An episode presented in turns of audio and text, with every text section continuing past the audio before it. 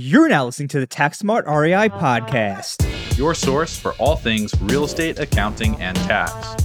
Here we reveal our secrets that can save you thousands in taxes, streamline your accounting process, and help grow your business. Stay tuned to hear insightful interviews with industry experts, successful real estate investors, and current clients on what strategies they use to grow their business and how they steer clear of Uncle Sam. Hey, thanks for tuning into this episode of the Tax Smart REI podcast. This week, we're going to be talking about proven tax strategies that business owners and real estate investors need to know to reduce taxes. Last week, we discussed tax strategies that you can use to offset non passive incomes, such as income from a W 2 job or an active trader business. But today, we're going to be talking about tax strategies for business owners and real estate investors. So, in addition to tax strategy and tax preparation services, we did recently relaunch our bookkeeping services for short term rental investors. So, if you're interested in getting the hassles of short term rental bookkeeping off your hands so you could save time, be more organized, and make better financial decisions, then we would love to see how we can help. You can learn more about that by going to www.therealestatecpa.com slash accounting. Also, Brandon is releasing a new podcast. Brandon, you want to talk about that a little bit? Yeah. So, um, launching a new podcast, you know, we've done a lot of great work on this podcast. I think we've done a, a great job serving a market. Uh, what did we hit at one point? You just said 80 something? We, 81 in April of this year. And last I checked today, earlier this morning, we're at 239, which is still yeah. pretty all like on business podcasts. All the crazy. business podcasts on Apple. So, thank you, listener. You know, we put a lot of work into getting this out. It's a lot of work, it's a lot of time and effort for us on an ongoing basis to produce good content. So thank you for listening and reviewing. Uh, but through the process of just kind of assessing what all is out there, I got this like itch to take what we're doing here and kind of elevate it to large operators. So there's not really a podcast. Uh, there, there's a couple podcasts that are great for large operators, but it's not very saturated. Like there's just there's not a lot of podcasts out there that target large scale operators or people that want to become large scale operators, right? Like a lot of the real estate podcasts out there, you know, they, they bring on the the Instagram gurus who are really great at marketing and selling coaching and courses and stuff like that. But I personally want to know how to build a large portfolio. So, with myself and my new co-host Dylan Brown, we're launching the Major League Real Estate podcast, and that's going to be coming out here in a couple weeks and I'll tell you how to get on the wait list here in a second, but we're going to be bringing on large scale operators, think $50 million plus portfolios, large fund owners, general partners of large funds. And we're going to be asking them, how do you run your fund? How do you underwrite the deals? Like, give us the nitty gritty. We're also going to be talking about the tax implications of large partnerships. So, if you are raising a lot of capital, we're going to go through a lot of the tax issues and complications there and we're going to be bringing on attorneys, much like we do here, to be talking about that. But it's all for large operators. So that's the Major League Real Estate Podcast launching here in a couple weeks, few weeks. If you want to get on the wait list for that, like want to be one of the first to know when our episodes drop, uh, you can check us out at www.therealestatecpa.com slash MLRE for Major League Real Estate. So therealestatecpa.com, www.therealestatecpa.com slash MLRE. And uh, I hope that you'll find that content hard hitting and valuable, just like you did with this podcast. All right. All right. So, with that being said, we'll drop that into the show notes for everybody who wants to go check that podcast out. When that launches, I want to let everybody know that we're not going to be going anywhere here on the Tax Smart REI podcast. It's going to be business as usual. And we're going to get more into those details over the coming weeks. So, having said that, let's just dive right into today's episode. And today we'll be talking about, again, in case you missed it earlier, tax strategies for business owners and real estate investors. So, the first one up is something that many people often overlook. It's called the, home office deduction. All right. So, when you have a business or you run a real estate portfolio and you're active in that portfolio, and you're going to be able to have a home office. So, the first thing with the home office deduction is that the part of your house that you use for your home office needs to be used exclusively for business purposes. So that means you can't have a den where your children play and have that be your home office. Now, having said that, you don't need to have an entire room necessarily dedicated to a home office. It could be part of a room that you siphon off. Maybe that corner where you have your desk could be your home office. But the point is that part of your home needs to be used exclusively for business. And that's the first step. The second step is that it has to be your principal place of business. All right. So if you have another office where you're going every day and you're doing your work, maybe you're like a doctor or a dentist or something along those lines, then you're not going to be able to generally claim that home office. However, if you are a real estate investor, and real estate investors typically out and about doing different things during the day. Maybe you're visiting your rental property. Maybe you're going to Lowe's and picking up supplies, or maybe you're meeting with your attorney or different vendors and you're not really in your home office every day, you can still deduct or you can still claim the home office deduction rather if your home office is the place where you handle your administrative activities like your appointment setting, like your bookkeeping and that type of thing. That's kind of the home office deduction, how you qualify in a nutshell. Yeah, I just want to emphasize the exclusive use piece. Whatever part of your home that you dub your home office, it does have to be exclusive use, right? Like you can't be doing personal things in your home office and also business things and claim the home office deduction. It has to be exclusive use for your business. And there have been many taxpayers that have lost in tax court on that piece alone. So if you are going to take the home office deduction, just make sure that that use is exclusive for your business. Absolutely. Now, when it comes to actually the home office deduction itself, so we just talked about how to qualify and what the requirements are to claim a home office. There are two ways you can deduct your home office. The first way is the simplified method, which you can deduct $5 per square foot up to 300 square feet. So, in other words, $1,500 will be your deduction. Very simple. The other way is the actual expense method, where you take a portion of the actual expenses related to your home, things like utilities, I think electric, water, gas, internet, things that apply to your entire home. And then you have the expenses you can deduct for the costs associated with your specific home office. So, for example, you buy a chair for your home office. That could be deductible under the home office expense. So, one of them is the simplified method, the other one's the actual method. Obviously, the actual method comes with a little bit more administrative burden because you need to track your expenses and detail everything out, but that can be done. And now with the home office, one thing to be aware of is that a home office cannot create a loss for you. So you're not going to be able to generate these big losses that can offset your active income. It can only offset your business income. So that's just something to be aware of. Now, you might be wondering, well, if I have rental real estate, I have all these losses. Why would I ever want to go out of my way to claim a home office deduction if I can't even take it? Right? Like, what's the point? Well, that is an excellent question, and we do have an answer for you. And that brings us right into our second deduction. That is the vehicle deduction. So, in order to claim vehicle deductions, you need to be traveling from a business location to a business location. And your primary residence typically is not going to be considered a business location. So, if you travel from, say, your primary residence to Lowe's to go pick up supplies for your rental property, for example, that'd be considered a personal commute. However, if you have a home office, then your home is now considered a place of business. And now those miles from you drive from your home office to Lowe's or to Home Depot, wherever it may be, are, is now tax deductible. So that's kind of why you'd still want to have a home office, even if you can't take the deduction. Good stuff. And then, so for the mileage deduction, so there's multiple vehicle deductions, but we're right. talking here about mileage deductions. What do you need to substantiate the trips? Because mileage deductions whenever somebody gets audited that gets looked into with a fine tooth comb so that is something that you have to have locked down if you're taking deductions for your business trips what does a taxpayer need to keep on record in order to substantiate or prove that they actually took the trips that they're claiming yeah, it's a great question. So you're going to need an IRS compliant mileage log. So that's typically going to include your odometer at the beginning of the year, your odometer at the end of the year, as well as a log of each trip you took, including the amount of miles, where you went, and then um, the purpose of the trip.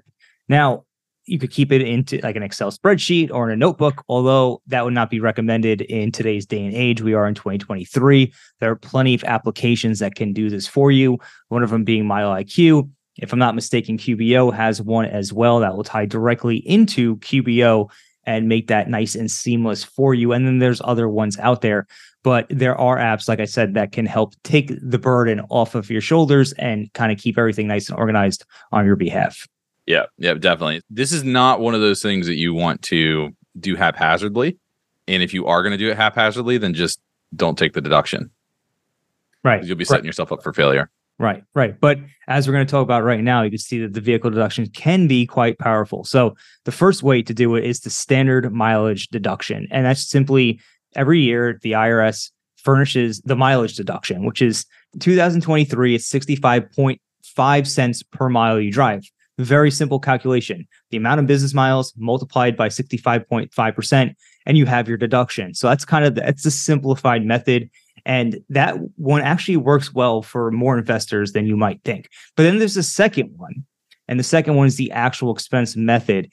And the actual expense method can be quite powerful if you can buy a vehicle that has a gross vehicle weight rating, GVWR, of 6,000 pounds or more, and you're able to use it 50% or more for business. And the reason for this is if you have that vehicle and it meets those requirements, you're able to use bonus depreciation to depreciate part of the vehicle in the first year. Kind of give you an example of the power of what this could be. Let's say that you bought a $70,000 Ford F 150. 70,000 in this environment? I'm Aren't just all cars now like 100K? It's, it's crazy. no, I don't think so. I think that this might actually be this might be a realistic example here. I don't know. I don't shop for Ford F 150s, but let's just sus- suspend our disbelief. Not, for a okay, second. but a 70,000 Ford F 150 is not going to be like fully loaded, right? So it, it just depends on what type of person you are. yeah, yeah, a- a- absolutely. Tom's a simple guy. no, no, no, okay, okay. Well, we're doing- uh, sorry, sorry, not a simple guy. Tom Tom is a sharp guy. I didn't mean to say it like that. Tom is a guy that likes simple things. My next vehicle is going to be uh, most likely a Cadillac CT4. So oh, okay. that's not So really a no, truck. So you like the sophistication. All right. So so if you if you bought a Ford F one fifty, you're probably looking at the 90, 90 to hundred K range. yeah, the base trim starts at thirty three thousand six hundred ninety five dollars, right? And it goes up to forty one thousand eight hundred. Now, when you go all the way up to the top tier, this is Kelley Blue Book, by the way. It's the top tier begins the most luxurious tier at eighty four thousand nine hundred ten dollars. So basically eighty five thousand dollars. Let's just say you you went with the eighty five thousand dollar option here, all right, and you used it seventy percent for business, right? You drove it seventy percent for business, and then you you had some personal trips you took with it, right? So that's going to give you fifty nine thousand five hundred dollars. That's going to be the amount that's eligible for bonus depreciation. Now we're recording this. For eighty percent, right? Yep, it qualifies for eighty percent. Interrupted you. You're about to say that, but yes, go ahead. we're in 2023 it is 80% so you'd be able to deduct $47600 that would be your deduction using the, the actual expense method And can you add section 179 on top of that? you wouldn't in this case you wouldn't for the purposes of most of our listeners because section 179 cannot create a loss so you would use bonus depreciation because bonus depreciation can create a loss so Yeah. In this case, this $47,600 deduction from bonus depreciation would give you, if you were at, let's say you were at the 24% tax bracket, you're looking at an $11,424 deduction. Now, if you were at the 37% tax bracket, this is going to be worth $17,612 in tax savings for you. Hey, real quick, if you're a longtime listener of the show, then you know we give all of our tax secrets away for free. From how to use the real estate professional status and short term rental loophole to save thousands of dollars in taxes, and just about everything in between, we don't hold anything back. And that's because our goal is to help as many real estate investors as possible reduce taxes and build tax advantage wealth, regardless of budget. And the only way we're able to help more real estate investors is if you can rate, review, and share the podcast. If you could take that one small action, just drop us a review. It'll take like 10 seconds. It will help more real estate investors become tax smart. We appreciate your support. And now back to the show. And when I sell the vehicle three years later, now what? When you sell the vehicle three years later, you're going to be subject to depreciation recapture, everybody's favorite tax. Yeah. Yeah, it doesn't it just with vehicles doesn't it just come out as ordinary income. I'm pretty sure it just like Hits your return as ordinary. So so we're gonna get we're gonna get nerdy here. So vehicles are five year property, section twelve forty five property, which are is recaptured at ordinary income rates. So you would mm-hmm. pay recapture at your ordinary income rates, whatever that rate is for you. Could be thirty seven percent, could be twenty four percent, depends on how cookie crumbles. But the interesting thing about vehicles, and this makes them unlike real estate, is that vehicles, the value actually depreciates over time. Whereas real estate, you get to claim depreciation, but the value actually appreciates over time for Right. the most part. So you, don't run into many issues where somebody sells rental real estate and they have an actual loss. Uh, they've like actually like like the market value has significantly decreased. And the reason that's important is because with vehicles, you know, you bought it for 70, but if you sell it three years later, the value is probably 40.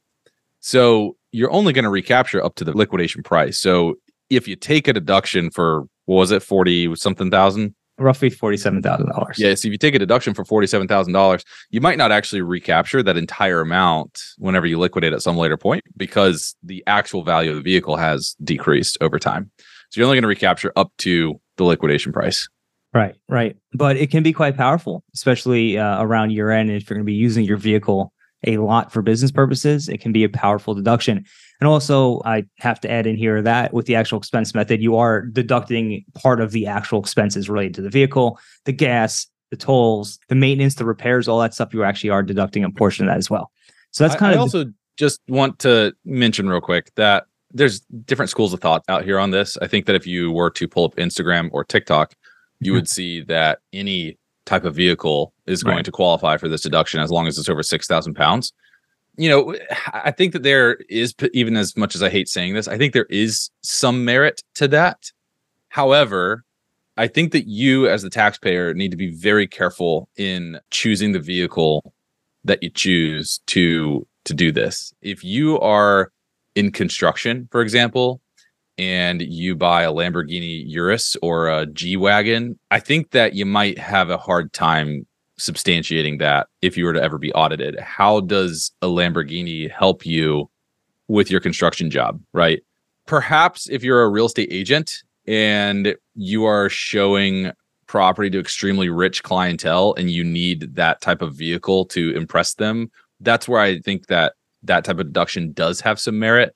But like, you know, you're not going to find that out here in Raleigh, North Carolina. Not to say that you listener are in Raleigh. I'm in Raleigh. So if you're a real estate agent, you know, if you come up to me uh, locally here in Raleigh, you're like, yeah, I just bought a Lamborghini. Can I deduct that? I'll be like, no, because like that's not the expectation here. But maybe if you're in Hollywood Hills or or in the Hamptons. something like that, yeah, or in the Hamptons, maybe that is appropriate. So just you know, you don't want to just like any type of business deduction.